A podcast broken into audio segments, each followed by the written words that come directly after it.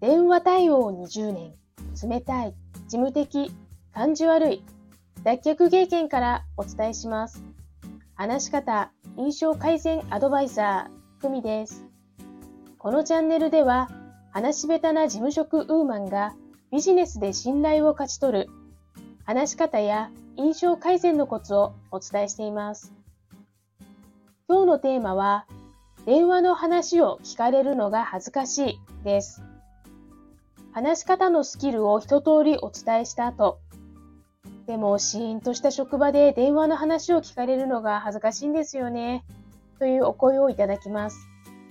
これって考え方のブロックがかかっているように私には見えます。もはや話し方のスキルの問題ではなく、マインドの問題です。私からのご提案は2つ。他人は自分が思うほど人のことを気にしていない。だから自分も気にしない。聞かれているなら逆にチャンスと思って最上級の対応をして周りにアピールする。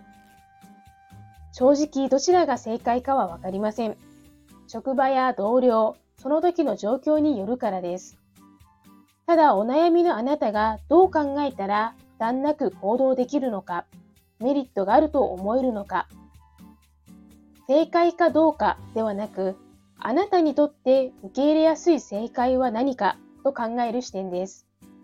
私はいつもご提案をしているにすぎません。参考になれば嬉しいです。それではまた。